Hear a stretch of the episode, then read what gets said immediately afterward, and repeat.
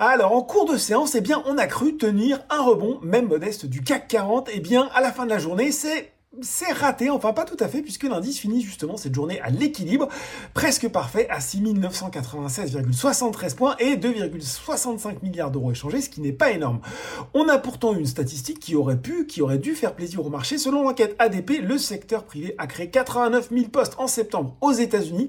C'est nettement moins que les 150 000 attendus par le consensus Bloomberg et que les 180 000 doutes.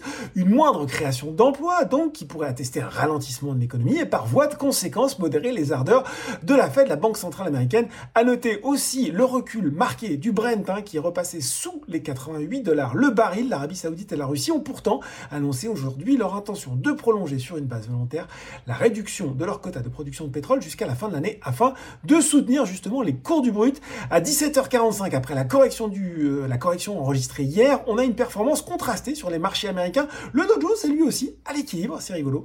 Euh, alors que le Nasdaq évolue à plus 0,7 du côté des valeurs en hausse à Paris, et eh bien décidément, Orpea est dans une bonne séquence. Le spécialiste termine même à nouveau en tête du SBF 120 à plus 11,5%, quatrième séance consécutive dans le vert.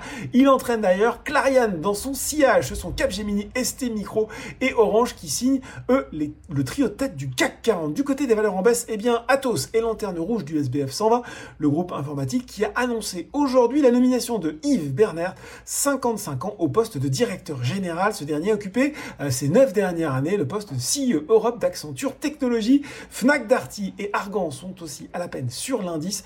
Total Energy et Valoac sont eux, bah, ils se replient hein, dans le sillage des prix du brut et sur le CAC 40, en plus de la major pétrolière, Thales, Legrand et Alstom sont sous pression. Coup de mou enfin pour OVH Cloud sur le SRD, moins 8,6%. Voilà, c'est tout pour ce soir. En attendant, n'oubliez pas tout le reste de l'actu éco et finance est sur Boursorama.